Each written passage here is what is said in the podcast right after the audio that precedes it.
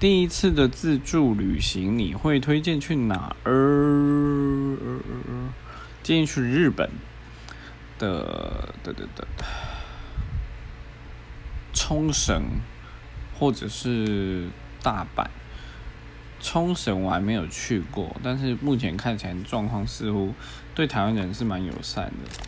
然后大阪跟东京为什么是选择大阪？是因为大阪跟东京比起来，大阪比较有人情味，感觉啦，他们比较会回应你一些呃问题。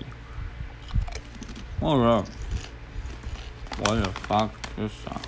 那我觉得可以，可以就是先去这些地方。